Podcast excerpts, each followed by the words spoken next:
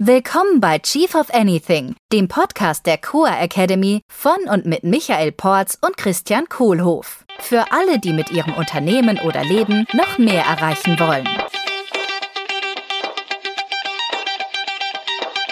Wenn dir unser Podcast gefällt, darfst du uns gerne mit einer 5-Sterne-Bewertung unterstützen. Wir freuen uns auch sehr über deine Rezension unseres Buches Chief of Anything und auf deine Teilnahme in unserem Chief of the Year Remote Leadership Program. Hallo Michael. Christian, ich bin so froh, dass du es entschieden hast. Ich habe es entschieden. Ja. Und ich habe auch entschieden, dass wir jetzt erst noch ein anderes Thema machen, bevor wir zum Meeting-Rhythmus kommen. Ach, tatsächlich? Okay. Ja, willkommen in unserem 7. Teil unserer 6-teiligen Sonderserie über den Sommer zum Thema Getting Shit Done. Es ist Summer Shit. Ja. It's Getting Done.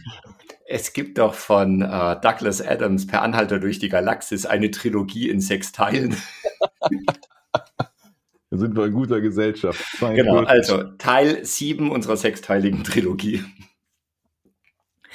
Genau, wir schieben noch ein die Decision Matrix, die Entscheidungsmatrix, die wir letztes Mal noch genutzt haben, wo wir einfach entschieden haben, dass ich entscheide, ob wir in der Podcast-Folge noch was machen oder nicht.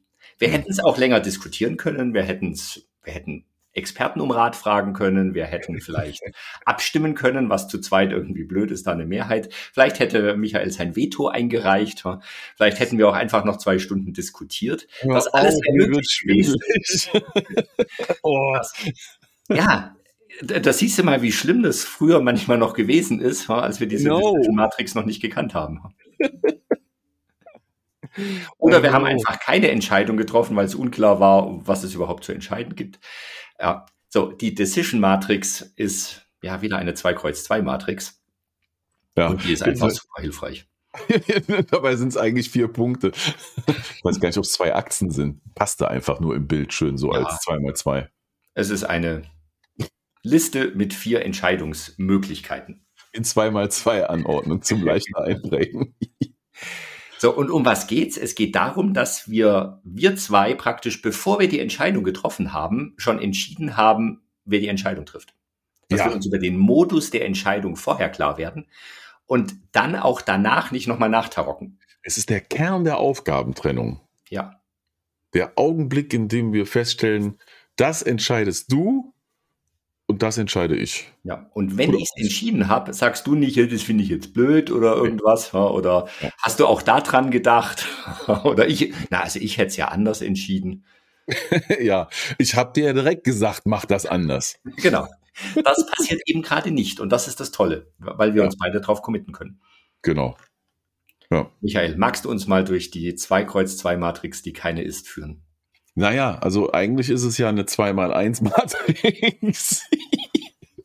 Nämlich also du entscheidest oder ich entscheide. Damit sind 2 Fälle festgelegt. Du entscheidest oder ich entscheide. Mhm. Und dann gibt es dann noch 2 Mischformen. Mhm. Die eine Mischform ist, ich entscheide mit deinem Input. Mhm. Ja, das heißt also, ja, ich entscheide und ich höre mir vorher an, was du oder was andere zu sagen haben und ich hole mir die Expertenmeinungen rein und. Und ich entscheide dann, wenn ich entscheide, wann ich entscheide und wir gehen dann alle mit. Das ist die eine Mischform, ja, wo ich Input bekomme. Ein bisschen wie im RACI das Consulted. Mhm. Ja, also ich konsultiere. Und deswegen, das eignet sich auch sehr gut in Kombination mit RACI, weil es nämlich verhindert, dass automatisch alle Entscheidungen bei der Person auf Accountable landen. Das ist nämlich nicht immer richtig. Das ist nicht immer hilfreich, ja, sondern es gibt auch Entscheidungen, die dürfen mal woanders getroffen werden. Anyway, der zweite Mischfall ist der Mischfall, in dem wir es ausnahmsweise dann doch mal gemeinsam entscheiden müssen. Mhm. Weil es vielleicht eine so große, so wichtige Sache ist, dass wir das nur dann machen, wenn wir einstimmig dafür sind, du und ich. Ich meine, zu zweit, ne, gibt es ja nur die Möglichkeit, wir sind beide dafür oder nur einer oder keiner. Mhm. Relativ fast binär. Ternär heißt das dann, glaube ich, ne? 3 Zustände. Mhm. Anyway, so, und dann sind wir dann ganz simpel bei 4 Entscheidungsmodi. Ich entscheide oder ich entscheide mit Input oder du entscheidest oder wir entscheiden. Mhm. Wenn wir eine größere Gruppe sind als 2, dann wird die Wir-Geschichte immer schwieriger. Ist auch toll zu beobachten, gerade in der Europäischen Union. wo Einstimmigkeit gefordert ist bei der Aufnahme von neuen Mitgliedstaaten und bei vielen anderen Sachen. Und deswegen die Art der großen Politik mich gerade so ein bisschen frustriert, weil die sich leider in diesem Wir entscheiden auf eine Einstimmigkeit festgelegt haben vor vielen Jahren, anstatt da irgendwie einen Code festzulegen, der ein bisschen agiler ist. Mhm. Wo wir das Wir entscheiden auch sehr stark drin haben, ist in unserem Gesellschaftervertrag. Ja, genau. Wo wir entschieden haben, welche Entscheidungen wir nur wie treffen können. Also einfache Mehrheit, Einstimmigkeit, also Auflösen der Gesellschaft ist, glaube ich, nur einstimmig, andere Gesellschafter mit reinnehmen. Ja. Und das macht auch, also ist für mich sehr, sehr sinnvoll, dass wir das gemacht haben, weil dann streiten wir uns nicht über den Modus danach, falls wir uns streiten. Wir werden uns ja nicht streiten. Nur in Verträgen wird ja immer oft das geregelt, was, wenn es nicht so gut läuft. Genau. Ja. Und das haben wir zum Beispiel darüber gesprochen haben, weil dadurch ist alles gut festgehalten und vorab geregelt. Und wenn es dann soweit ist, haben wir uns auch alle darauf committed. Ja. Wir hätten auch entscheiden können, dass ich alles entscheiden darf in der Gesellschaft. Unabhängig von den Anteilen. Hättest du vielleicht entscheiden können, ob wir das so entschieden hätten, das weiß ich nicht. Ja, bestimmt nicht. Da würde ich mich jetzt nicht so festlegen wollen. Ja. Cool.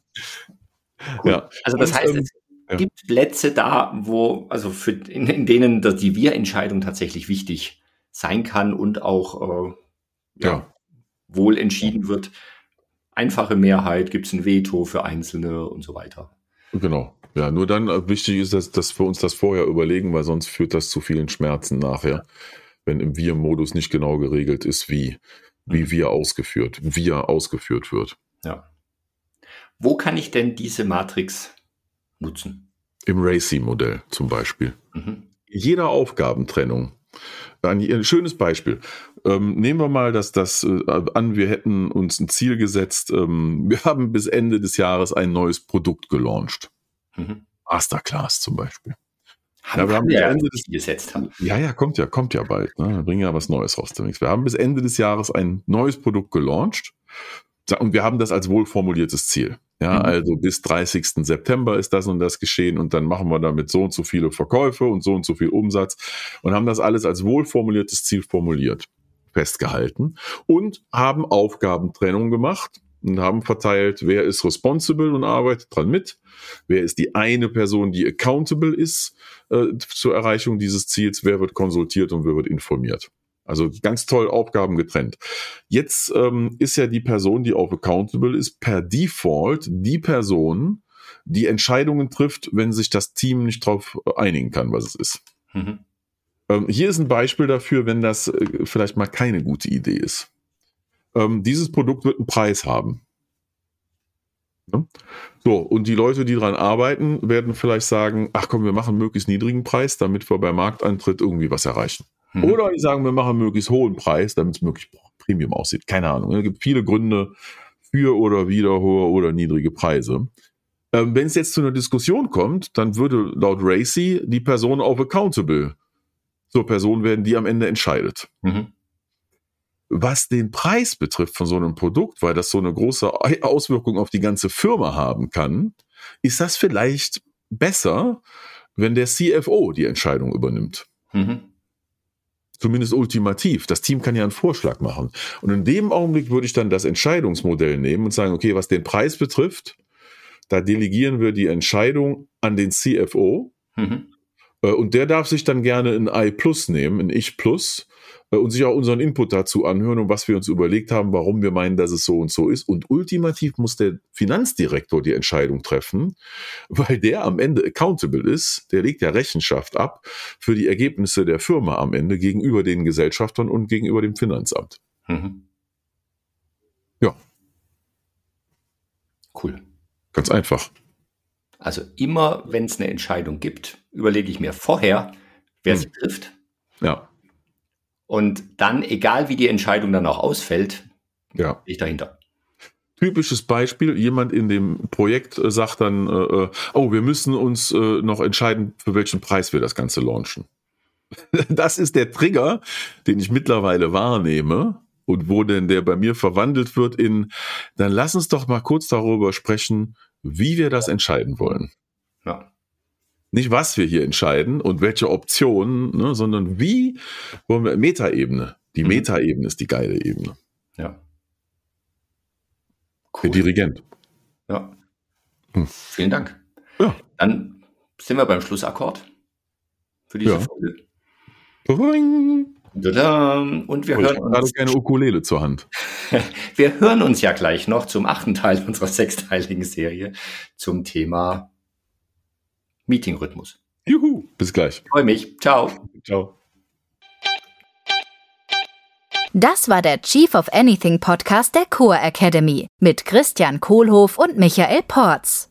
Willst du auch als wahrer Leader deine Ziele mit mehr Leichtigkeit erreichen und ein Team aufbauen, das einfach funktioniert? Wir laden dich herzlich ein, in unsere nächste Live-Leadership-Session hineinzuschnuppern. Bewirb dich jetzt unter koa.academy/dabeisein.